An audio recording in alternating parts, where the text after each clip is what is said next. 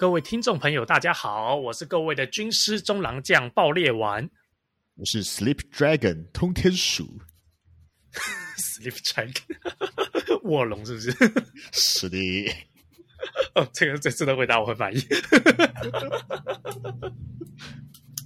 哎、欸，不过你不觉得就是童年？你不觉得就是说，现在我们这个时代，就是我讲到军师中郎将啊，像尤其像我这种小公司，嗯、他你如果因为你职开职称是可以自己乱给自己的，那假设你给你自己军师中郎将，嗯、这样名片拿出去，不知道会有什么样的效果、哦。那看吧，如果今天是是女生的话，我觉得应该没有什么共鸣哎、欸。哦，你说拿给女生军师中郎将，她没什么共鸣。对，就只觉得这个还乱的。可是如果如果对方诶也是个有没有熟读三国之类的人，哎呦，这个家伙懂行。哎，等一下等一下，你刚刚讲那句话有问题哦，女生，然后不都不精通三国志，哎呦，危险哦，危险哦。对对对，那最多要把它剪掉，是不是？还是要放出来？放出来好了，我们只是讲说，嗯，就我们周围大部分女生可能都没有这么多人熟读三国志。哦，对啊，因为。我觉得身处的环境不同啦。我们小时候我们玩很多这种三国，大部分很多男孩子玩这种三国游戏啦。对对对，嗯、这种题材什么的屡见屡见不鲜。对，虽然我那个时候念国中的时候，还蛮多女生是国中之后才知道三国的、欸，我我也蛮意外的。哦，而且我也蛮意外的耶啊，因为我们课本上它只是稍微提一下，对不对？对啊对啊，那个时候我我附近啊还蛮多女同学。那时候三个国家，事实上他们都太都搞不太清楚。哦，三个国家都搞不太清楚，就对。对对，那个时候甚至像，比如说像我们我们小时候应该都很熟悉，比如说五虎将嘛。对，对，是是哪五个之类的。可是对对于那个时候，我旁边那些女同学，她们是很陌生的。她们说不定跟你争最后一个不是魏延，而是马超啊。嗯。等一下，什么武将什么时候变成？啊、那个、啊、你在挖洞给我跳是吗？不是啊，那个什么武将什么那个御三家嘛，就是关羽、张飞、赵子龙，然后黄忠这几个应该是都固定的嘛。嗯，对啊。那最后一个是马超吗？还是魏延？马超不是吗？我我跟你讲，是马谡的话，你会不会宰了我？我我会挥泪宰了你。马超吧，马超吧，马超啊，马超，对啊，关中照马黄嘛。对啊，但为什么为什么吞那个我们小时候玩的《吞食天地》里面没有马超，却是魏延呢？啊，哎，这么听你这么一说，好像是这样哎、欸。对啊对啊，所以我就小时候就很纳闷啊，就是为什么五虎将这个应该很懂，但为什么最后一个人是魏延，不懂啊啊啊啊！破案了，原来傻，我一直傻的是我，我的那些女同学搞不好吞食天地都玩的比我还要厉害。对啊，他们说那边吃包子超快，有没有？然后后面那个那个六十秒内也是把马上把曹操给击杀了。感觉现在讲吞食天地绝对暴露年龄的好不好？靠！招富路，你知道我去年吧去了一间台北的呃，算是那种怀旧的餐厅，嗯，它就是你吃饭就给你一堆铜板，然后你就可以在那边玩那个就是很旧的大型机台。我们就把以前小时候都在外面没有破过的机台都给破过一轮，这样，因为等于你续命基本上快无限。哦，对，小时候这样玩机台，对自己的钱包还蛮伤的。很伤哎、欸、哎、欸！你要想那个，尤其侏罗纪公园那个那么贵，你怎么可能把它玩到结束？哦，原来阁下你也是玩过侏罗纪公园啊！哎、欸，那个侏罗纪公园好玩，而且我那一次就在那边重破全破啊，跟我弟在那里全破。啊、是哦，你们还可以霸占机台到全破，也是蛮厉害。那不是射击游戏吗？不是啊，我说啦，就是那间餐厅它里面全部机台就有，他那个老板他把他那个旧的机台全部回收回来。然后他把它修好， oh. 因为现在很多东西不能修了。然后他们餐厅里面去用餐， oh. 然后你就可以在里面玩。哦、oh. ，算是一个。我刚刚一时之间、嗯、是以为你你们是小学的时候就把它破关了。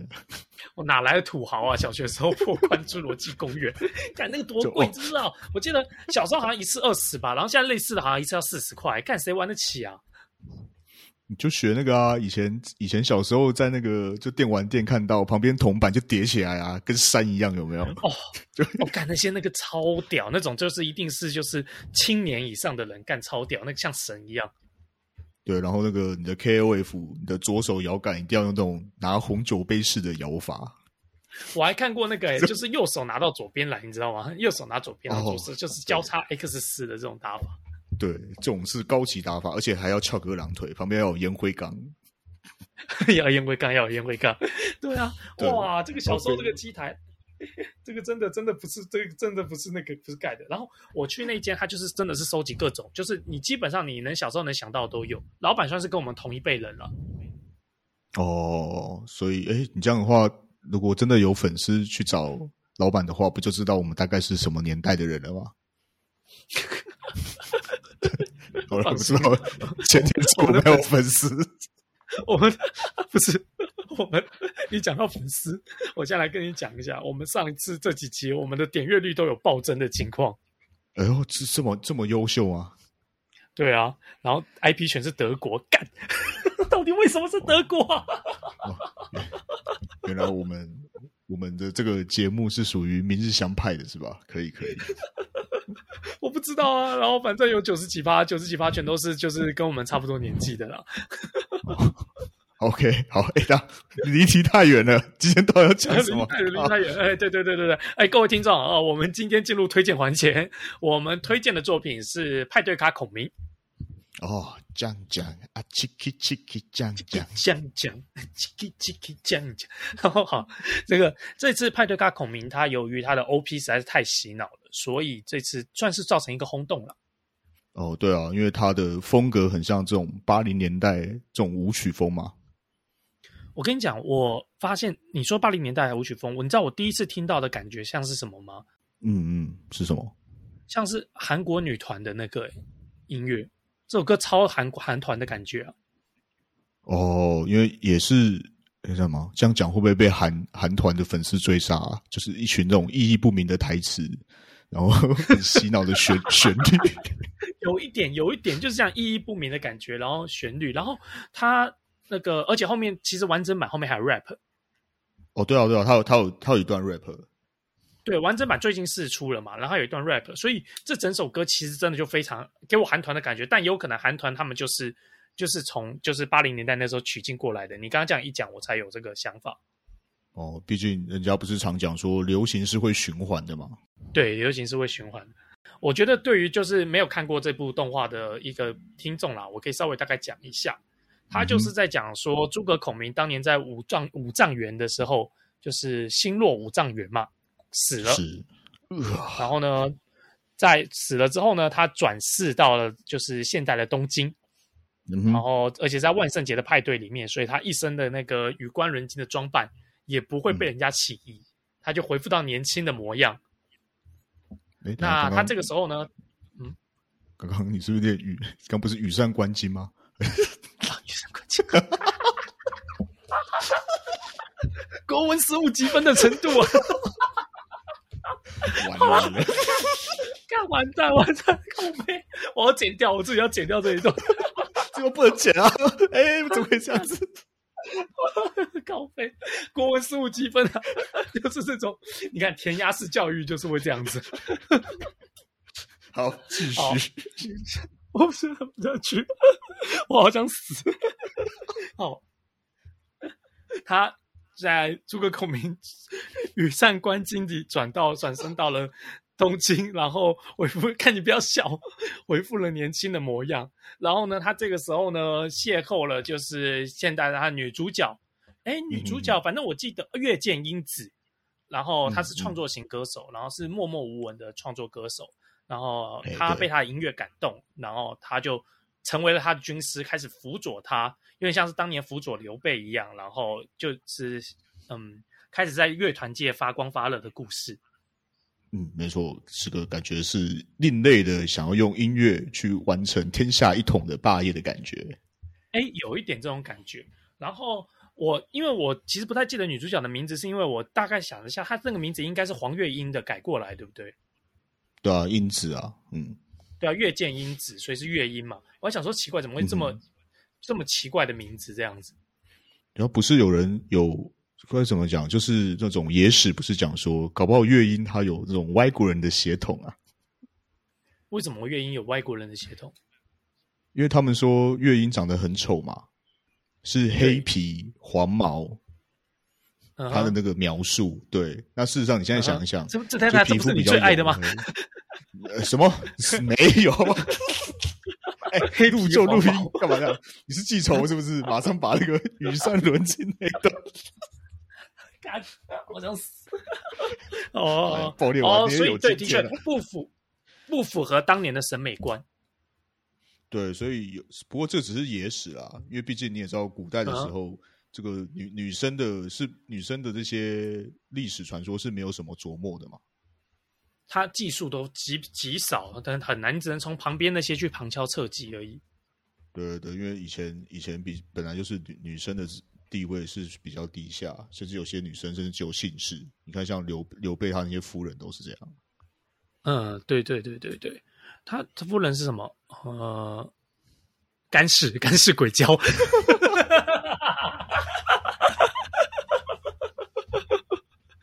各位那个听众，如果说就是对三国有一点兴趣，是是有一点基本的认识啊，真的非常推冷淡熊。是啊，他他自从因为他之后，我觉得我没有办法用正常眼光去看刘备啊，真的是，哦，你这是刘备摔孩子，班门弄斧啊！啊，不是不是是那个啦，就是关公面前耍大刀，刘备面前摔孩子，摔孩子，班门弄斧。对对对对，比喻不自量力，想跟刘备比摔孩子。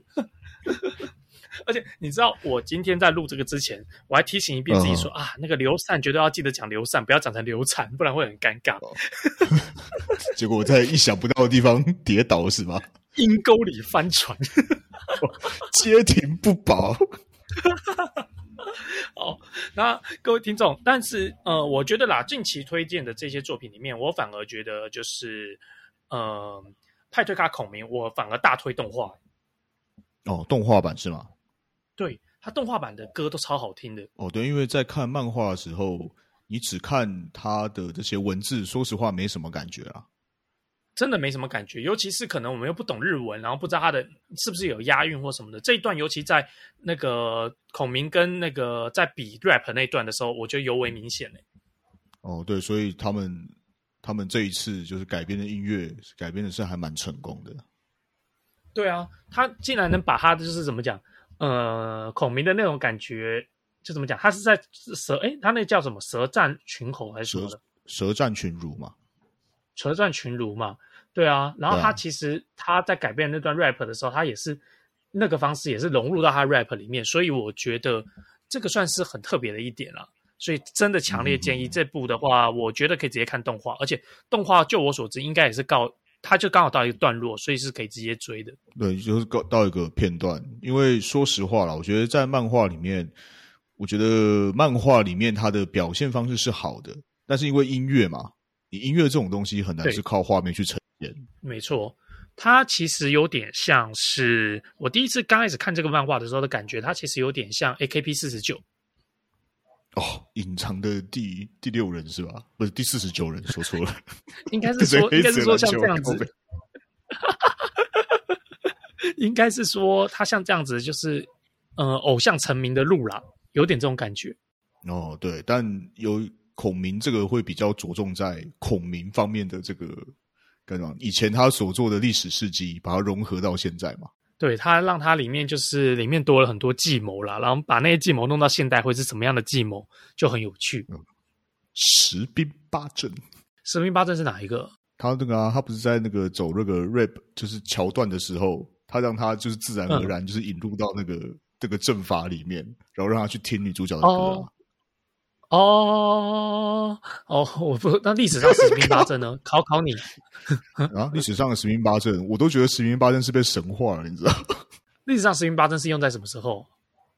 历史上十兵八阵，上他就是孔明他，他他呃，我觉得该怎么说？日本人他很喜欢就是去神化孔明他的计策的这个部分。嗯哼，就但是事实上，如果真的也不要说真的啦，就是。稍微有看一些三国演义或者什么政政法，就军事这方面真正厉害是法政嘛。嗯，对对，所以所以他们在这个十兵十兵八阵的这个东西，他其实那时候是他的一个政法吧，那个什么打那个谁啊，他第一次陆逊是出最终陆逊的时候吗？哎，他说司马懿都吃过这个诸葛亮这个八卦阵的亏。哦，不是啦，陆逊是那个啦，火焰陆逊是把那个刘备烧了，烧了那个烧了七百里，火烧连营嘛，对啊，怎么对对对，火烧连营。十兵八阵，我我记得小时候就是八卦阵啊，孔明的八卦阵嘛，对吧？对吧？你就要现在、啊、我跟你讲，在《三国演义》第八十四回有过精彩的描写：陆逊营烧八七百里，孔明巧布八阵图。哦哦。所以 Google 出来第一个出现陆逊，我想说啊，我也是不记得怎么打陆逊啊，完全不完全不相干的东西。对啊，所以说他等于是这部作品，他把他的这些计策拿到现代了，然后是用就是你讲的，就是日本人用他的方式去描写孔明的计谋。对，我觉得尤其是日本很喜欢去描写就是孔明的计策方面啦。对，但事实上，孔明我认为他真正厉害的不是计策啊，他强的应该是内政，对不对？对，他的后勤，因为你要想那个时候刘备他入主蜀汉之后，蜀汉里面的很多的政治派系是很多的，嗯、但是诸葛亮他可以在后勤里面把它调配的这么的完美。哦，就是说不会受到各，也就就对，就是不会受到各方的这种呃，这样这样挞伐吗？还是说是怎样？就资源分配的问题应该是说，就是不会受到各方的那个各方势力的牵制了。他可以就是在这么多势力牵制之下，然后把内政给顾顾牢这样子的感觉。毕竟我们现在想一想嘛，上孔明唯一的黑点就是马谡啊。对啊，挥泪斩马谡。对，事实上他他讲真的没有什么黑点，我觉得这一点就还蛮可怕的。哦，你说他历史上的那些事件没有？就是没有很没有很多没有很多就是那种被被被诟病的啦，就对。对啊，因为毕竟我们可以说我们可以说记录少啦，但是你目前看到很多东西，嗯、我都觉得偏脑补脑补方面比较多啦。比如说他、嗯、他那个时候他跟黄月黄月英结婚，纯粹是为了他黄月英他爸爸的名声嘛，什么之类的。但是这种东西都是脑补啊。哦。你说都是后来穿就穿穿凿附会这样上去，对，就就可能就很像我们做那个阅阅读测验嘛，乖乖，你白狗那时候写，然后什么我这种心情我都不知道，有有有有有，就是后人给他很多那个加了很多奇怪的想法上去了，但这种历史的事情就是这样子才有趣啊，就是、是啊是啊，这就是。也就是大家，我觉得才有大家讨论的空间啦，然后去衍生出一些其他的创作跟想法。其实有方面我就会觉得啊，其实像历史啊，或者政治这方面啊，会有这些东西的讨论。我觉得一个很大的一个问题是入门门槛的问题，你会不会这样觉得？因为这两个东西入门门槛低嘛，然后你历史的东西，我我今天只举历史就好，因为我们这节目不谈政治。好，可以，除非除非除非有业配。有什么侧翼啊、网军啊什么的，全部都可以来我也陪我们哦，欢迎大家。这搞了半天还是回过头来，像刚刚在讲餐厅那一段的时候，我就怀疑，嗯，我们什么时候接到业配了？干什么餐厅？你刚刚讲那个啊，机台的餐厅啊。哦哦哦哦，这个餐厅进的很多大，对，我都想说说，哎。我就猜在等你要把地址讲出来呢，然后就等到你把钱汇到我账户这样。说到这个，说到这个，说到这个，我跟你讲，各位听众啊，我那天看了一个那个资料，资料，嗯、他说 podcast、嗯、就是录一集的平均收入，嗯、我记得好像是三千块。哦，一集就有三千块，对。平均收入是三千块，我心里想说，哇干，那我们录了这么多集，干嘛的？我们整个是拖严重拖严重拖垮人家的一个累赘、欸。对，所以我们是拉拉低拉低平均值。我们不只打地平均值，我们简直是就是大魔王，你知道吗？他们就是不管不管他们上面那 top 的 podcast 的到底怎么撞，我们就是有办法把它拉到爆，因为我们目前是零哎、欸。零乘以任何数还是零，就是说零跟任何数，就是跟他赚多少，他赚两百万也被我们直接拉低一百万。我们的效益，他赚越多，我们就越强。是，所以就跟我跟科比两个合砍八十一分是一样的。哎、欸，对对对对对对对，一样的道理，一样的道理。我心想说，干，我们到底拉低了人家多少平均啊？所以人家人哎不对，我们严格说起来，我们做这个 podcast 是有收入。哦，这怎么说？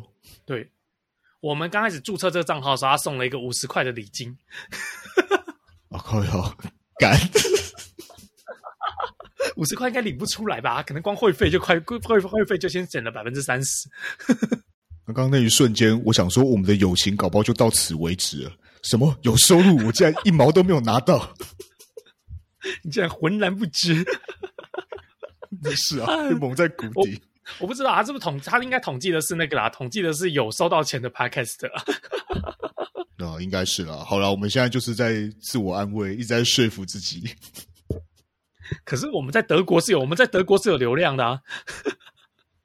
流量没办法转成现金啊，我们也要吃饭的。到底那些人是哪来的啦？已经越来越脱离原本初衷。不是啊，既然就是刚刚讲到这个，我就觉得很纳闷啊。我想说，干也不可能有德国那无聊的那种，就是自动的软体一直点我们的那个 podcast 吧，就莫名其妙啊。然后我们就想了，可能就是对我们这边的tone调很符合，就是德国那边的生活，可能是这样。嗯有一种高级感。好了，不要不要再去想，去想这个一点意义都没有。好。好啦，那因为派对咖孔明啦，我必须要讲真的，这个东西真的就是推，就是其实就是推动画去看就好，因为入门也简单，也不是什么太难的，然后也没有那种什么很宅的元素，让人家就是没办法抗，就是有些人会有一点抗拒这种过宅的东西或什么的，所以但这部也还好。哦，对，因为毕竟孔明啊，也是基本上是耳熟能详了嘛，对于大家家喻户晓的一个名人物。嗯嗯嗯嗯，而且甚至还可以学一点三国的历史，我觉得不错。哦，对，但如果啦，如果我是觉得对于三国有一点点接触的去看会更有意思。对，但如果说对三国有一点接触，我真的大推冷淡熊。冷淡熊那个那个要接触，就是要又有更深一点了。对，要应该应该是要对对对，冷淡熊你应该还是要有一点，就是大概知道三国在干嘛的。像我其实可是像我其实就算是不太知道三国在干嘛的人了，但但因为啦，我们的环境像我们玩游戏啊什么的，我觉得或多或少都是有、嗯、会被影响的。对啊，对啦，我的 P R 可能有个六十七十啦，我觉得应该是这样子。对，就至少至少知道嘛，就是至少你不会说陆逊是女的嘛。有有，这个时候笑，这个时候笑的人自己拖出去。没有，我想到以前玩三国志的时候，最早还不是可以让你选年代哦？对啊，对啊对啊。然后那个时候，然后你就会想说啊，因为我们小时候都被灌输蜀国就是好的，然后你就会选蜀国。然后选蜀国之后，哦、一开始是黄金贼之乱啊，干他妈的，你就只有一个城，那、啊、打个屁啊！那个打下来真是他妈真是超难的。然后好吧，那稍微选后面一点点。第一次选说，哎，什么是星落五丈原啊？然后就点进去，然后一开始诸葛亮就死了。我想说，哦干。嗯，老剩什么？剩姜维，剩姜维，还有谁？忘了，后面的就不太认识。孟获吧，孟获有吗？孟获，孟获他是对啊，蜀国一个武将，就反正后期的后蜀事实上就没有什么多多描述啦。那个时候，对啊，就是所以后蜀的时候，他因为后蜀基本上就就一下就被那个了吧，后来就被灭掉了嘛。还是有撑啊，姜维好像撑了撑了几年吧，因为。那个时候，诸葛亮去世前传给那个谁，什么费祎啊，什么接任军师这样。但是基本上，刘禅、uh-huh. 哦，是不是要强调一下要念禅嘛？刘禅，刘禅，对，刘备摔孩子的刘禅。对，所以他基本上，你说，哎，这样也也是也是也算是什么气数已尽吧，应该这么形容啦。对，因为该怎么讲，蜀国本来就是三国里面最弱势的一个国家、啊。严格来说，蜀国其实有一点不太，就是你说硬要说，它是有点是硬硬算在边上的那种感觉。吴国就比较像是，我觉得就像是地方之霸啦。嗯，就是就因为孙权，孙权算是个富二代嘛，啊对啊，对，他算富二代。那这三国里面，我觉得就是事实上，你只要任何一个国家没了，基本上就是秦氏就是一面倒，就是颠覆嘛。我觉得该怎么讲？你你以以事后论来看啦，最有本钱一统的也本来就是魏，没有错，是没错啦。呃，首先你占据了地利之便嘛，然后他你所有的人才资源也的确都是在北方啊。嗯，为什么人才资源会在北方啊？哎，我突然好奇一个问题哦，这个因为我也不知道你能不能回答我这个问题，就是魏国照理说在北边，然后但我记得诸葛亮是山东那边，对不对？临齐吧。对啊，山东山东人啊，诸葛亮是山东人。对啊，那山东人山东算是东东北，那他怎么会就是到刘备那边去？他当初是逃难啦，因为那个时候、哦哦、他们是逃难就对了。嗯，对，因为那个时候曹操他打他那个时候是徐州吗？我我有点不太记得了。就这、嗯、那个时候那个时候诸葛亮他就是因为曹操攻打了他的家乡，才跑到就是就是等于是逃难。所以事实上你诸葛亮对曹操没有没有好感，我觉得也是一定的。那你说你刚刚讲说人才都集中魏国，我的理解啦，因为你以前北方那边本来就是帝都啊，你帝都那边你各个的诸侯那些什么的人才什么本来就是在都集中在那个地方，但你曹操直接把那地方拿下来了，你相对你你光我觉得你光内政这个方面，你其他吴国跟蜀国就是不能比。对，这这完全是不能比的。而且你知道，就是因为蜀它那个地方算是巴蜀地区嘛，四川那里。我刚好前几年去四川的时候、嗯，我就很有感，因为他们其实那边留下来的文物，其实你可以看得出来，其实跟我们所理解的，呃，就是中华的文化其实不太像，你知道？哦，就是比较比较民民族一点，是不是偏那种？就是你如果用个比较不准确的说法，就是说，就是感觉就是跟你不同，像是不同文化的东西。所以你刚刚讲到这一点，就是说，如果说以刘备他们站到蜀国这边来说的话，的确。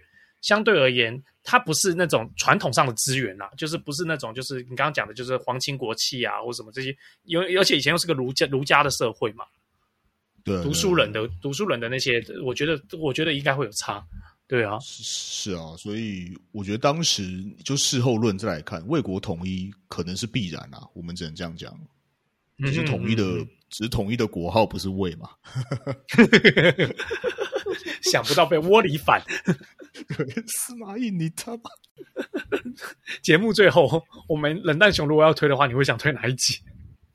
我推我我也想推那个吧，就是拜年的那一段吧。哦、就是、拜年那一集，对对、呃、所以汉左将军移城平侯，领豫州牧，皇叔刘玄德。抬头好长啊。哎、欸，不是，你再想想，这不是跟轻小说一样吗？对啊，对啊，对啊，没有错、啊，没有错 啊, 啊！我讲我推，我推好烂哦！我就想，我就想推那个诸葛诸葛村夫，你他妈！那应该前几集吧？对，就后来好像就比较比较少了，对，就是那个诸葛。不过说实话啦，以创作者来说，我觉得他一直想这个梗是还蛮累的，我还蛮佩服他的。他他是用那个当年早年的一个。就是《三国志》的剧场版，好像是三集还两集的剧场版、那個，然后下去剪接的。对啊，东东映版的那个嘛，《三国志》。对对对对，然后他用那个，我小时候应该是有看过，然后他用那个剪接，然后我记得那个小时候看着蛮感人的，现在看完全回不去了，干靠背。想到想到那个烟嗓刘备吗？亮子亮子亮子亮子。亮子对啊，所以我真的觉得作为创作者而言，他真的把这个剪的真是出神入化。对，就看得看得很熟啦，你可以很明显的知道说他他在这个上面他功夫是做得很足啊。哦，就是先，而且他他其实感觉他的历史那个三，尤其对三国这段历史的那个底蕴还蛮深的。对啊，很明显，因为我觉得如果我觉得三国，我说实话也是个很有争议的话题。你这种历史这种东西，每个人都有他自己的看法，你知道？但是历史这种东西又没有办法被证明，嗯、所以就是有点像是无头公案吧，就永远是个悬案。所以我都觉得，就是怎么讲，大家都是对的这种感觉。对啊，你现你现在突然提一个，就是你随便找一些穿凿附会的东西，说司马懿是个女的，一定一，然后就我跟你讲，说不定还会有人信。哦，对，有可能，对，就就是就是这种感觉啦。所以不管怎么样，就但司马懿本人是女的嘛，靠。那相对而言，那如果以三国来说的话，还有比较好看的，对，就是那个《火凤燎原》了。哦，但《火凤燎原》可能我等不到完结篇了。对啊，干八旗第八旗到老八出来了没？我都不知道。然后《火凤燎原》，我倒是觉得它就是我刚刚说的。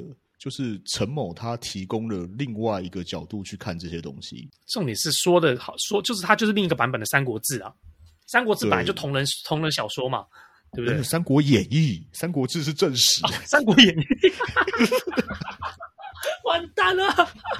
这集这集要大剪，这集要大剪，看爆裂完那个知书达理的形象，完全一瞬间崩了，你知道吗？我们两个的文文化底蕴已经没救了。没救了，没救了，没救了！书读的少就是这样子，对吧？哎呦天哪，笑死我！对吧？《三国演义》啊，《三国演义》本身就是一本同人小说啊，所以它《火凤燎原》简单来讲就是一也是一本就是三国的同人小同人漫画。对啊，因为毕竟《三国演义》应该是全世界最著名的同人志之一，这点应该没有意见吧？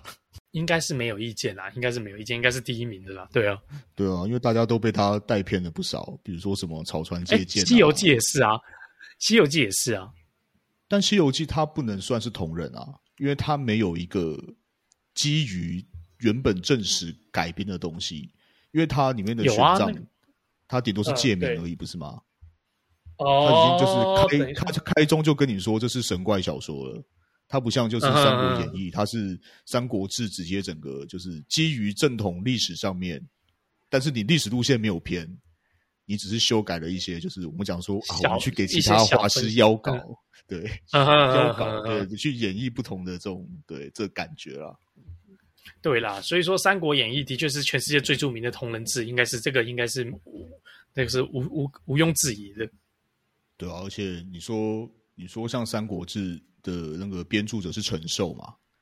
陈寿他是魏国的，他后来在魏国，他魏国的史官，他也不可能就是真的写魏国的一些不好啊。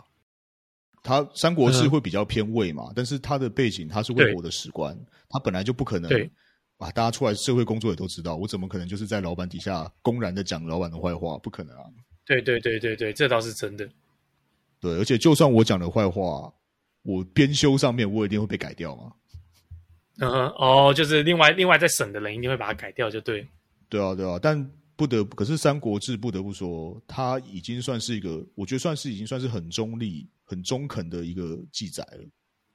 就是你应该是说，在那个背景下能继承这样子已经不容易了。对啊，对啊，因为你说讨论历史就是这点很有趣嘛，因为历史就是因为没有办法被证明，嗯、所以大家我觉得怎么讲。都 OK 哦，先写先赢啦。对对对啊，因为讲就是一个嘛，历史是赢家写的嘛。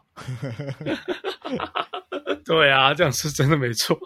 好啦，我们是有点扯远了啦。那反正就是说，我觉得这一集就是真的推荐大家去看《派对卡孔明》，尤其是他的音乐真的很赞。哦，我都是那个主题歌。因为那时候一堆人翻唱，都被洗脑了。讲讲讲讲讲讲。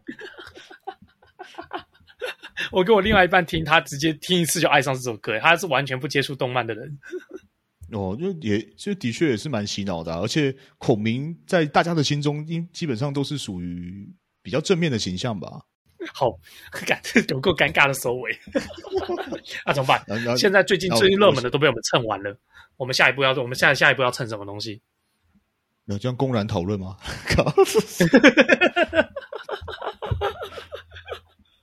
我们现在可以知道了，我们可以知道《间谍家家酒》在德国也很红了。应该对，应该是这一季新番的霸权吧？我觉得应该没什么疑问了啦。没没疑问啦，没疑问啦，而且应该会蝉联好几季哦。哦，说对，因为毕竟阿尼亚的这个这个演绎跟表情实在是太出圈了。对啊，对啊，所以这个这个真的是很出圈诶、欸，我只能说真的是厉害。然后我刚刚讲一个东西，就是还打打岔一下，现在还在节目里面吗？啊，现在还在节目里面，还在节目里面哦，我们还没关节目、哦、，OK？ 哦，好，我是要讲那个，刚刚我在找就是新番的时候啊，不知道为什么看到李帆的推荐，嗯、然后就是看到应该说五月李帆，然后有一个那个标题，我真的是看了，我真的觉得真的真的很会取，我现在一时之间找不到。那我直接跟你讲，他写，他我他刚刚记得了他的那个李帆的那个标题叫做什么？哎，深入花蕾的深处，是不是？我怎么知道？怎么知道什么东西？我不知道，但是我想说，哇，这名字取的也太太诗意了吧！好久没有看到这么这么，就是最近那种不是轻小说的那种标题，就是很流行。很久没有很久没有看到那个呃，这么这么有文文艺气息的风，那个。可是我刚一起讲出来，我怎么可知道什么鬼？我不知道，说不定说不定你那个、啊，说不定你很熟啊，对不对？哪里熟，一点都不熟，好不好？我跟你讲，我跟你讲，我跟你讲，找到，找到，它叫做向着小小花蕾的深处。哦，他天啊，好像挺挺挺浪漫的感觉，对不对？要不是我们已经被花蕾这个词荼毒了，要不然我们真应该是会觉得这是个浪漫的标题。什么花蕾啊，蓓蕾啊，什么小小的芬芳，什么鬼？这样突突入了什么？附入了我们的年龄，然后以及我们玩的那个就是综艺版，哦、就是汉化后的游戏的那些。对，好了，你再讲下去就一发。我觉得今天我们是来介绍派对咖孔明，但是我们孔明有没有占到五分之一，我觉得都不清楚。不知道，今天太多东西可以讲。好了，我们就控制时间，我们这集就到这边。OK， 谢谢大家，我是各位的中郎军师中郎将，怕对爆爆裂丸。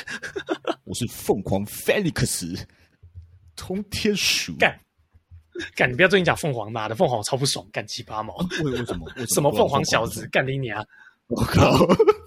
什么凤什么什么什么什么原生凤凰人，干你娘！不要把游戏王的怒气带到这个，对不对？庞统是无辜的。好了好了，就到这边，大家再见，拜拜。嗯，拜拜。